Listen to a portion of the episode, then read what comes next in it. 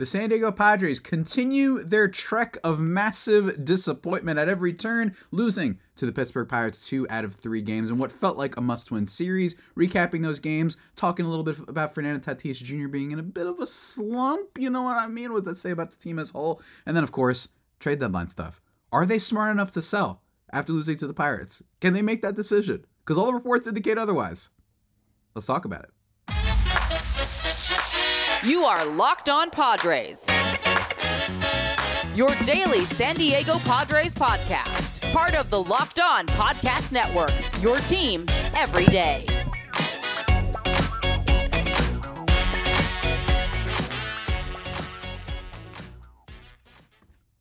Greetings, ladies and gentlemen, and welcome to another edition of the Locked On Padres podcast, which is part of the Locked On Podcast Network, your team every day for Thursday, July 27th. As always, I'm your host with sometimes, occasionally, but certainly not always the most. Javier Reyes. You may be familiar with some of my work over at justbaseball.com, where I've been writing a Blake Snell trade destination guide, a little uh, uh, Padres general trade deadline guide, which we'll be talking about a little bit today, and all sorts of stuff. I got some fun stuff planned for after that.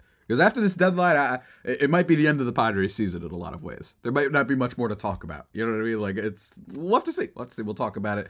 Also, um, follow me on Twitter at Javapeno, J A V I I P E N O, or at L O underscore Padres. And thanks again for making Locked On Padres your first listen every day, free and available on all platforms. Oh boy, Doctor. This episode's weird. Um, I don't know, like, the energy that I'm going to have for this episode, if we're being totally honest. Um, but even with that said, I still feel like I at least am living up to expectations for you listeners, you know? Unlike the Padres, who, no matter what expectations you had for this team heading into the year, even if you were a hater, uh, even if you were a Dodgers fan, uh, I, I was told my boy Jeff Snyder of Locked On Dodgers was talking some smack. You know what I mean? Again, I don't know where the Dodgers fans get off thinking they could talk trash to basically literally anyone, but nonetheless, if you guys want to go leave a comment on his channel and tell him I said hi, go ahead.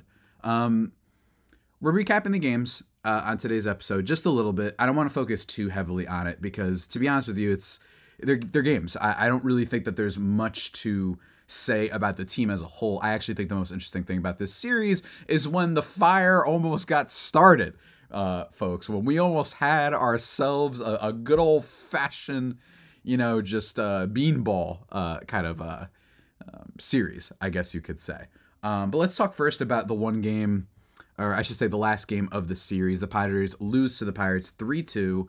Um, yet again, it's it's very classic Padres. Again, they have not gone on a winning streak more than three games this year. They've only gotten one sweep, and it was against the Angels. After the Angels had Ohtani get hurt, and had Mike Trout get hurt, and had Anthony Rendon get hurt. I know the latter of those three isn't the most craziest thing these days. He's just not very good anymore. But even still, uh, it just shows you like given how much this team has been disappointing this year, I do think it says a lot that that was the one sweep they got, and it was one in which the top three players of the Angels got hurt. You know what I mean? Like that says a lot about this team as a whole and how just massively underperforming they've been all year.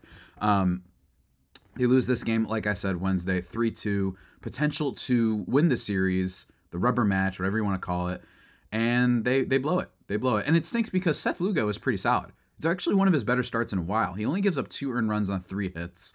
Carlos Santana, for some reason, by the way, uh, this wasn't off Lugo, but I don't know what's what's up with this guy. Dennis Lin put out a tweet. He's got like 12 home runs this year, and five of them come against the Padres in six games. Like just really ridiculous stuff uh, from our guy. But the big blows here coming from Ji-Man Choi in the top of the first inning or second inning, I'm sorry, and then the top of the fourth inning from Bryan Reynolds, who was formerly the bane of my existence as he was in trade rumors more often than you see, you know, Elon trending, trending on Twitter. Like it's ridiculous how much that guy was trending.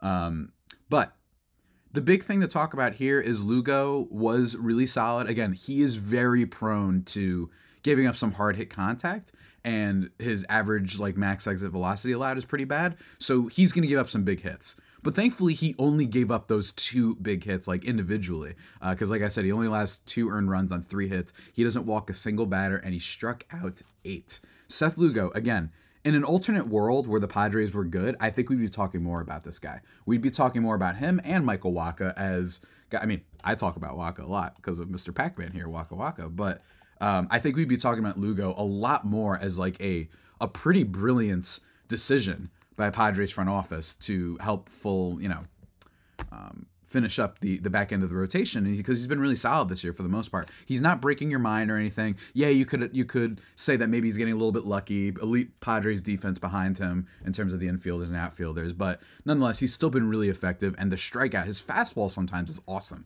like really really awesome. And I think that that's what is the least surprising thing. I'm just surprised also that he used to be a reliever, and at the very minimum, he gives the Padres volume. Sometimes that's all you can ask from from your fifth starter right? And Lugo has delivered even more than that. You know what I'm saying? Like he's been even better than that. He can get you some strikeouts and he can put together some pretty great games sometimes.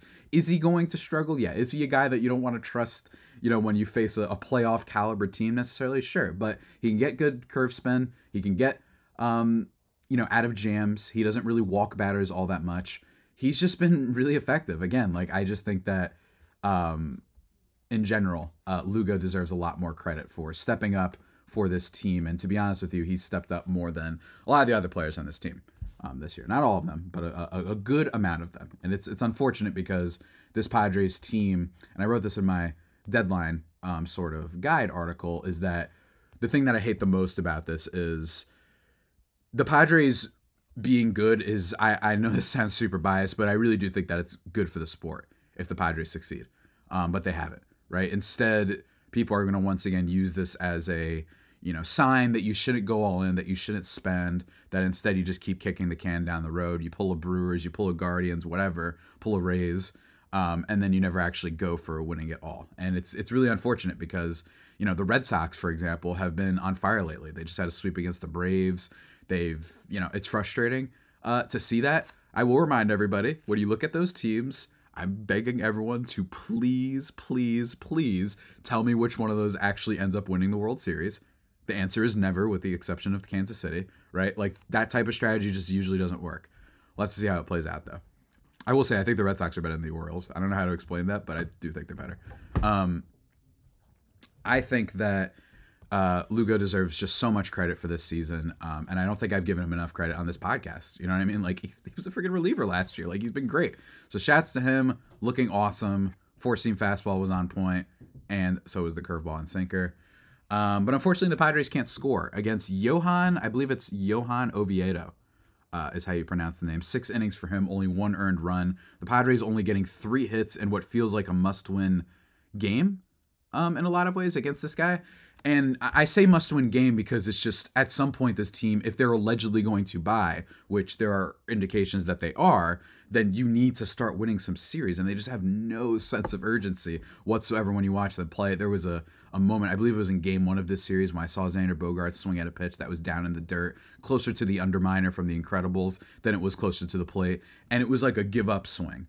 Um, I'm not saying he gave up, but I'm just saying when you're watching these games, it just feels like if they go down early by two, game is over. If they're up by four, bullpen blows it. It's just really, really frustrating and much worse than the 2021 collapse. Because at least 2021, there was a high to begin with.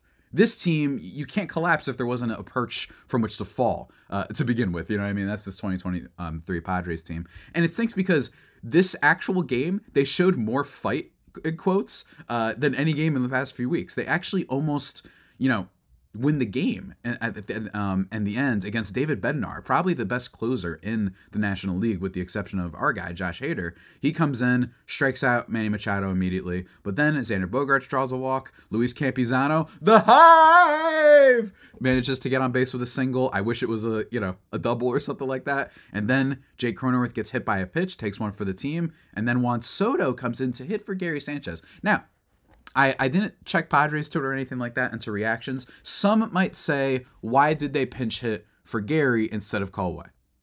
I look, first of all, the fact that Taylor Kohlwey is in a position like that shows you how lackluster this roster depth is, and that's the problem with with the front office. Like, I'm not mad at Kohlwey. He pops up on a terrible pitch, and it was annoying. All you had to do was put the ball somewhat in play, and we might have had a chance, and he doesn't.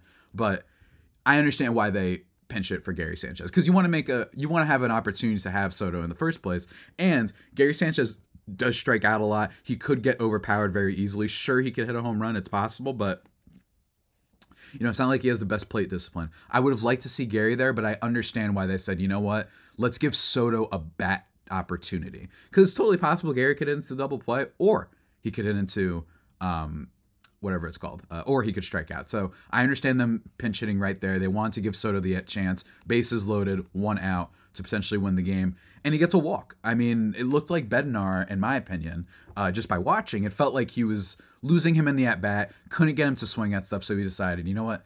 I'm just going to throw him a couple garbage pitches. Maybe I look out and this guy swings at something, grounds double play. Otherwise, I don't want to throw it to this guy because he's way too dangerous. He's not going to swing at bad pitches. I'd rather just face who ends up coming up next, Kohlwey and then Trent Grisham, who strikes out, um, unfortunately. And Grisham is just sometimes his bat to ball skills are atrocious. And again, l- like the rest of the Padres teammates, uh, with the exception of guys like Soto and Tatis, um, horrid with runners in scoring position this year. It's been the story of the team.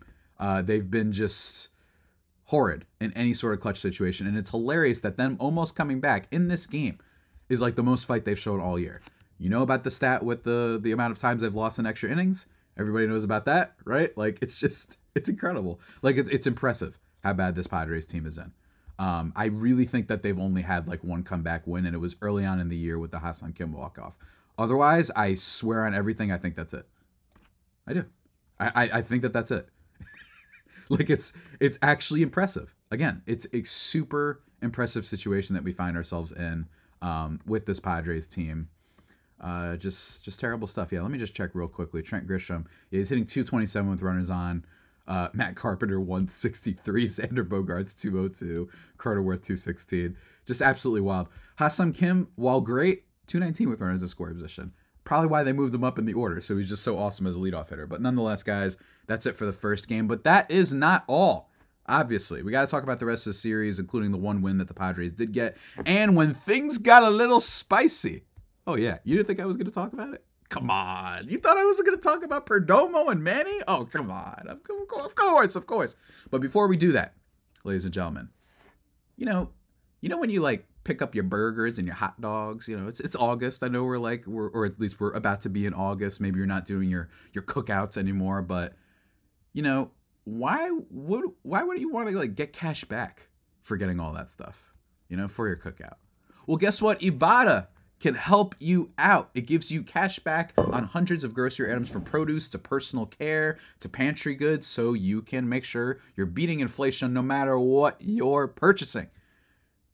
Either link your loyalty account or upload your receipt after you shop and get your cash back. It's that easy. The average Ibotta user earns about $120 per year. That cost could cover the entirety of a shopping trip. That's right. You're just getting bonus for something you're already doing. Why wouldn't you why would you try that? You could earn cash back on hundreds of online brands and retailers too when you start with Ibotta, including Lowe's, Macy's, Sephora, Best Buy, and more. Oh, believe me, as a nerdy lad, uh, Best Buy sounds pretty good. You know what I mean? Maybe I purchase a couple of uh, DVDs I want. Maybe get a video game or two just because I was buying groceries or whatever for the 85th time. Whatever it is, guys. Right now, Ibotta is offering our listeners five dollars just for trying Ibotta using the code uh, MLB when you register. I'm so used to saying locked on MLB, but it's just MLB when you register. Just go to the App Store or Google Play Store, download the free Ibotta app, and use code MLB. That's Ibotta, I B O T T A, in the Google Play or App Store, and use code MLB. Go check it out.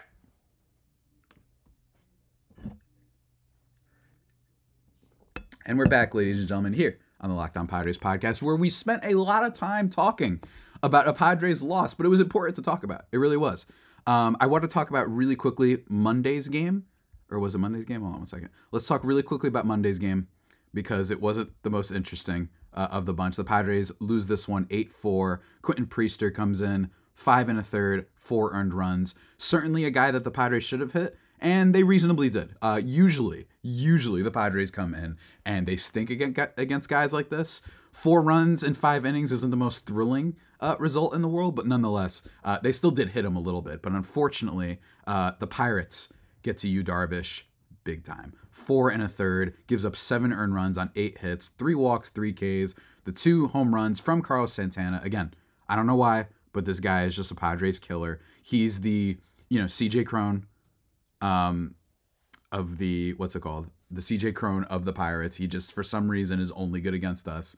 Um, unlike CJ Cron, I will say Carlos Santana had a really like he's an underrated player when you look at his overall kind of stats over the course of his career. Like he was a super walk guy. He hit for decent power. I remember having him in fantasy baseball like all the time.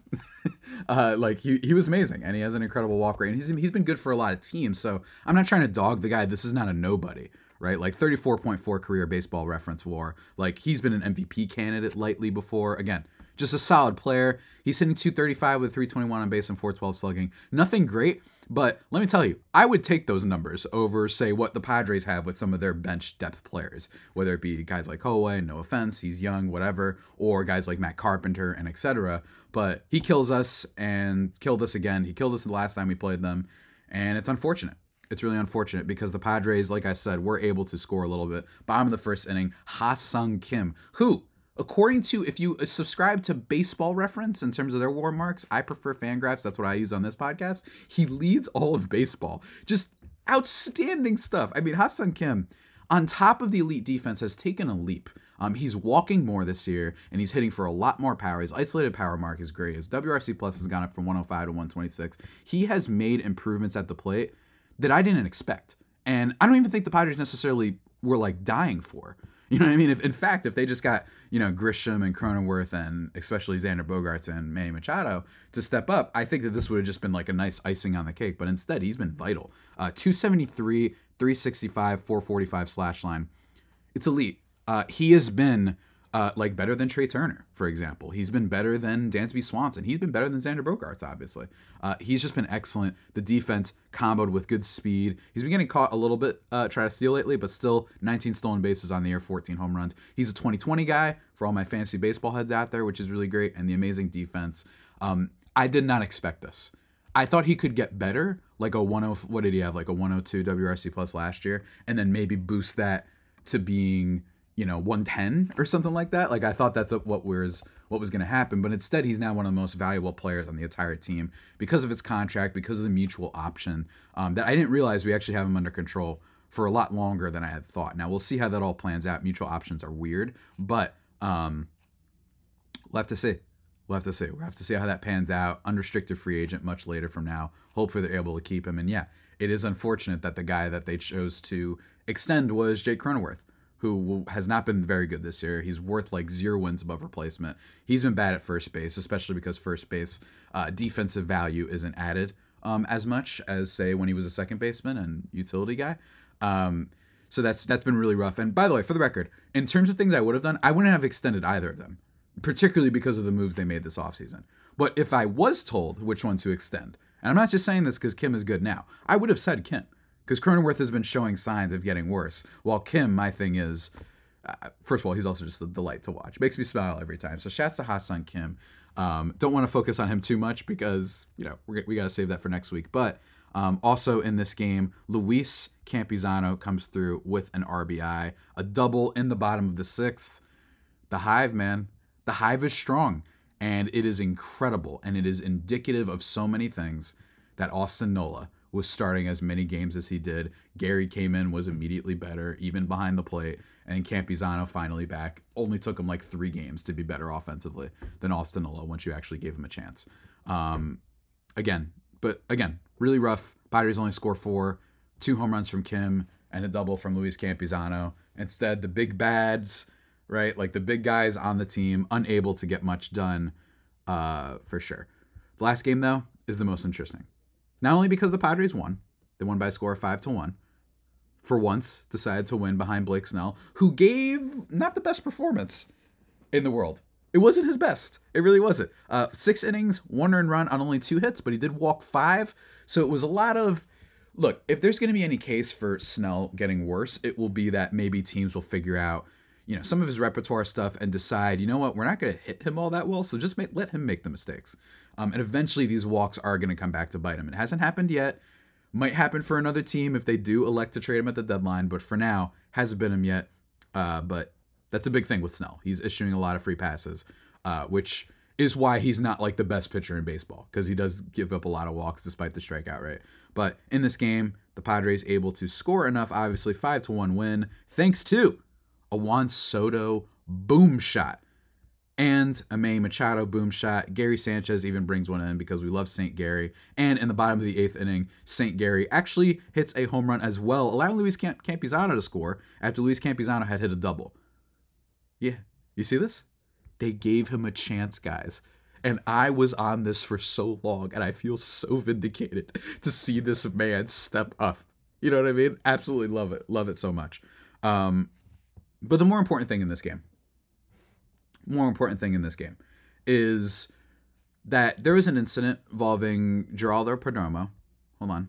Let me see if I can find it real quick. I'm sorry, not Geraldo Perdomo. That's the infielder. Angel Perdomo of the Pirates ends up getting suspended after giving up the Juan Soto nuke bomb into the Shadow Realm.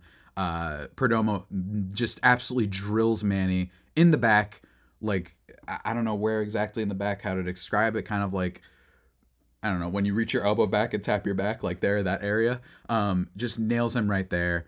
Manny looks at him all gangster like, just not even not, not even gangster like, but keeps looking at him.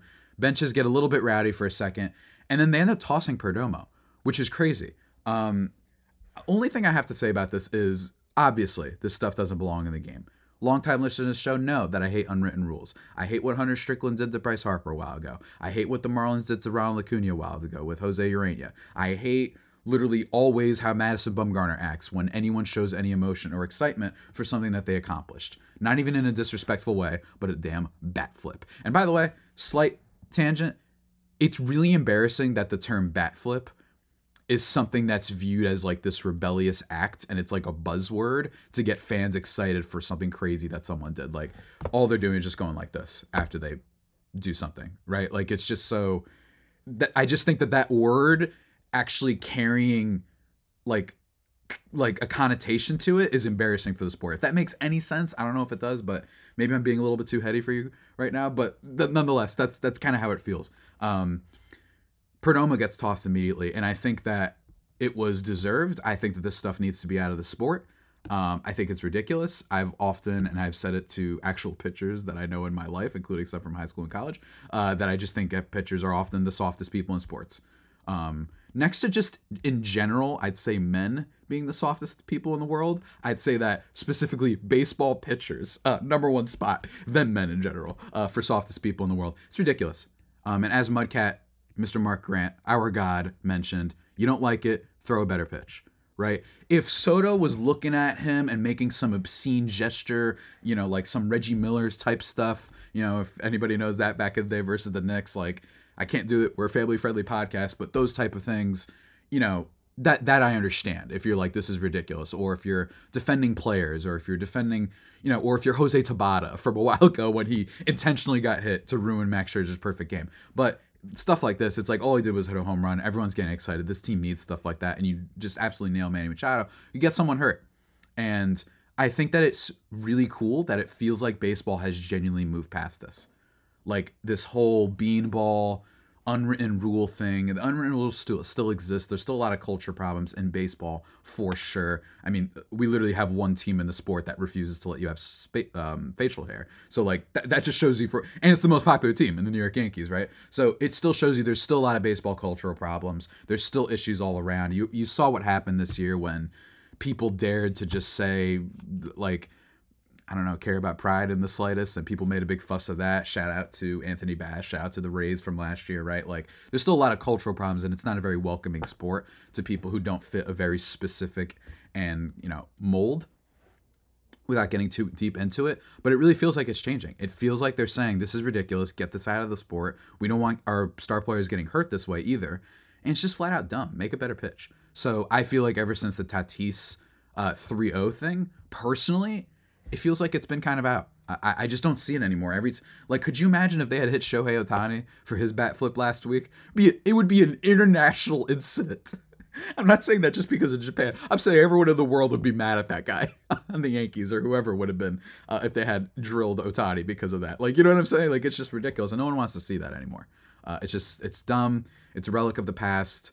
It belongs to the era of hot air balloons and or hot air blimps or you know, the era of Roseanne, the era of MASH just belongs back in the past. Get it out. And I'm glad they ejected him.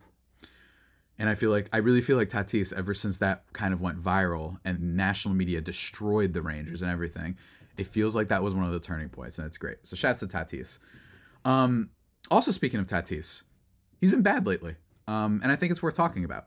Over the last month, specifically since June 27th, so even before July 4th, Fernando Tatis Jr. is slashing 257 with a 295 on base and a 390 slugging. That is good for a WRC plus mark of 88. He's striking out a, a, a little bit much, 20.5%, at least a little bit more than maybe you would like. But more importantly, he's not drawing any walks. And that's the big thing with Tatis. Um, it's hard for me to get mad at Tatis at all. Let me be very clear. Um, the fact that he's coming back from the injury and the suspension, getting ridiculed and all that, changing to a new position in the outfield, he's still been excellent. He's still like a top 15 fWAR player. He's still been great, especially the defense. He has shown up so, so big for this team that he deserves credit, right? Like he's been great. The big thing with him is that he is not walking as much. His career on base percentage is 361. He has 337 this year.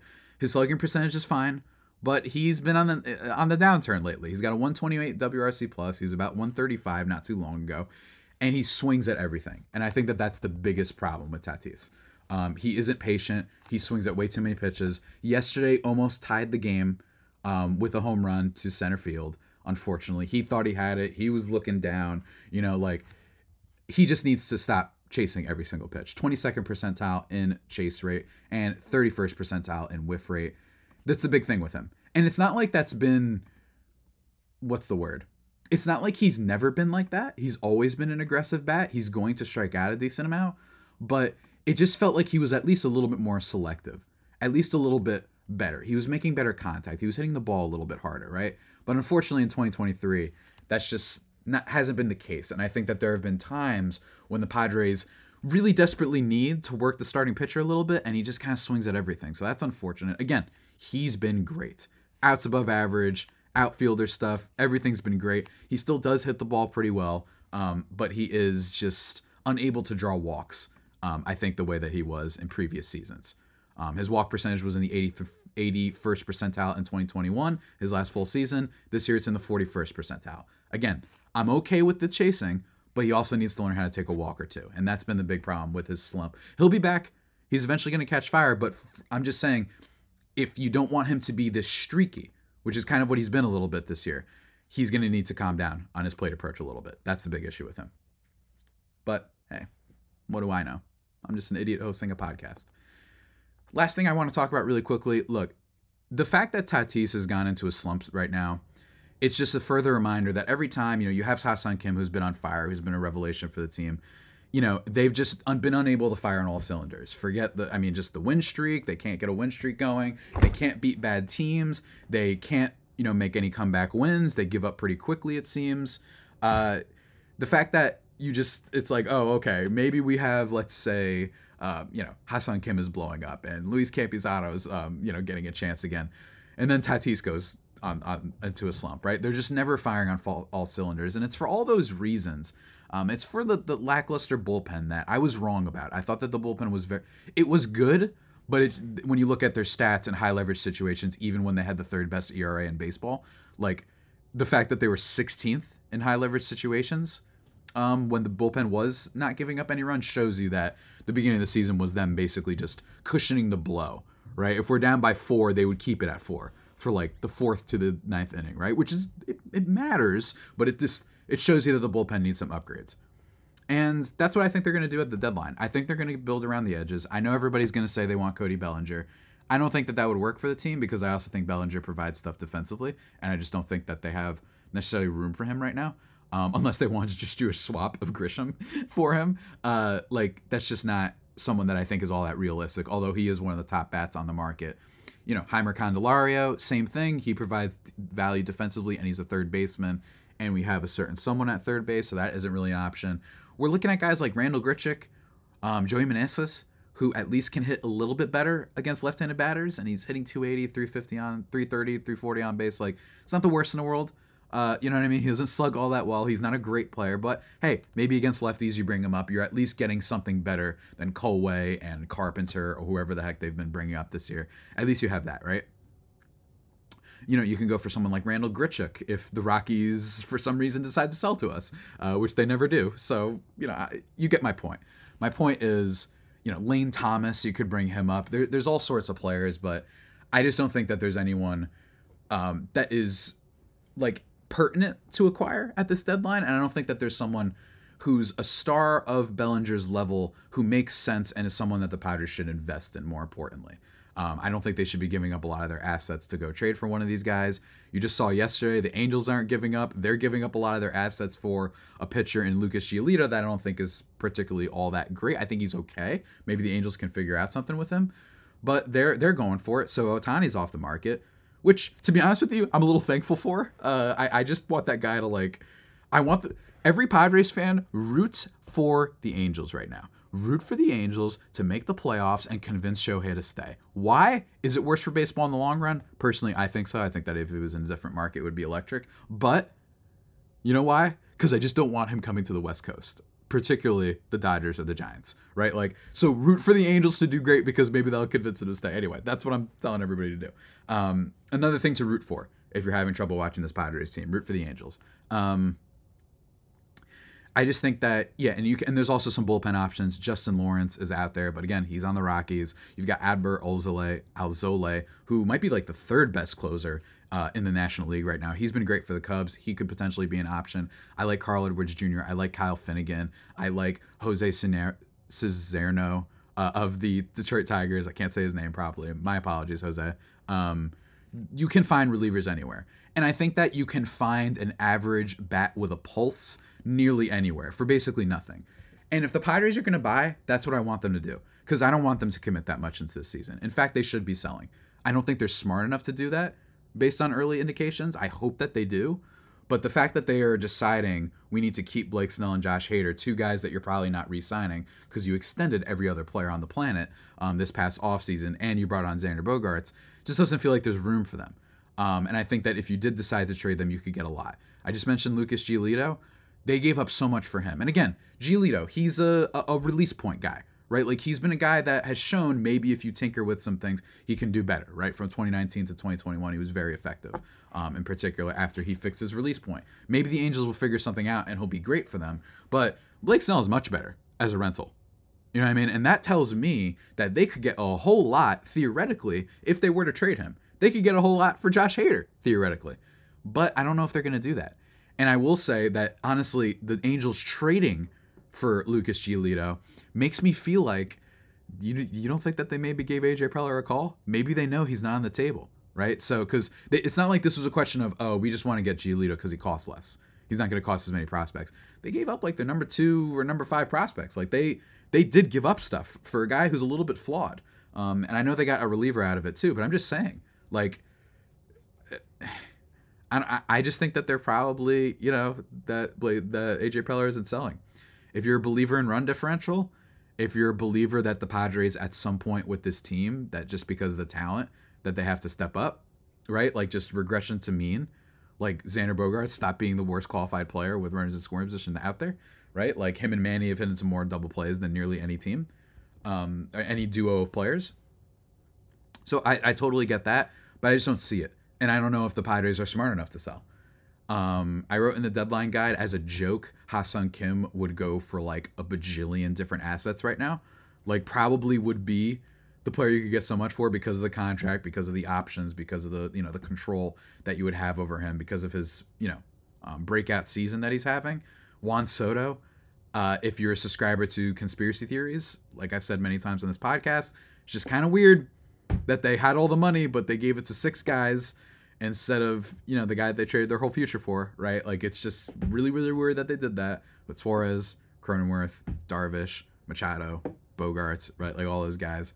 Um, just a little bit weird. Um, but they're probably keeping him because you know he is just so good, right? He's still one of the best bats in the game. Um, and while I think it's really weird uh, to trade your whole future for two years, two and a half years of a player, I just think it's a little weird to do that. CJ Abrams has been doing a lot better. He's slashing over 300 um, over the last 30 days. He's been really, really good. He's looking better defensively. Took him some time, but he's young.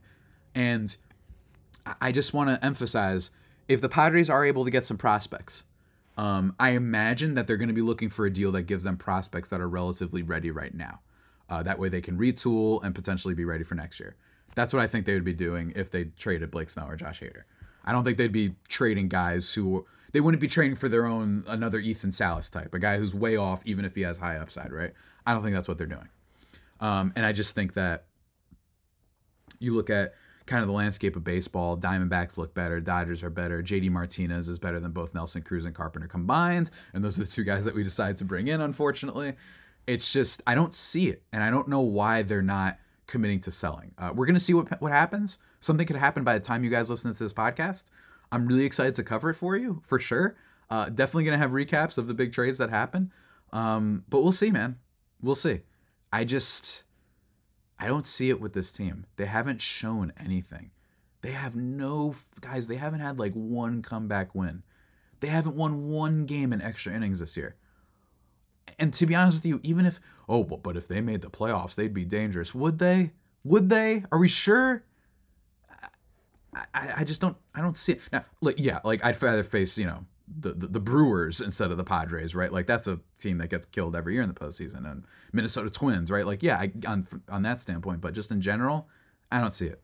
I don't see it, and I really wish that they would sell, but I fear that we might just lose Snell and Hader for nothing, and miss the playoffs. And oh boy, oh boy, it's not a franchise killer, but it is a real gut punch to their success going forward if they decide to go this route.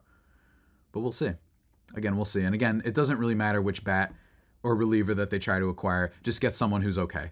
Get me a slightly average player. That's all we need, really, um, in that DH spot. Because guys like Kohlwey and guys like Carpenter should not be taking that many at bats for this team. But with that all being said, everybody, that about does it for today's edition of the Locked On Padres podcast. Ending on a little bit of a depressing note, uh, just sharing my thoughts, ladies and gentlemen. Remember, you can follow me on Twitter at Javapeno, J A V I I P E N O, or at L O underscore Padres. In terms of the future of this podcast, tomorrow, Bryce Patrick of Locked On Rangers. He's coming on the show to talk.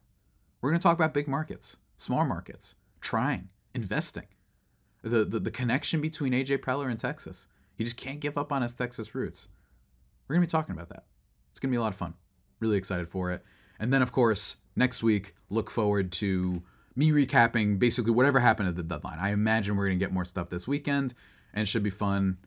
Again, looking forward to it. Until next time, though, stay safe and, of course, stay faithful. My Friday Faithful homies, take care.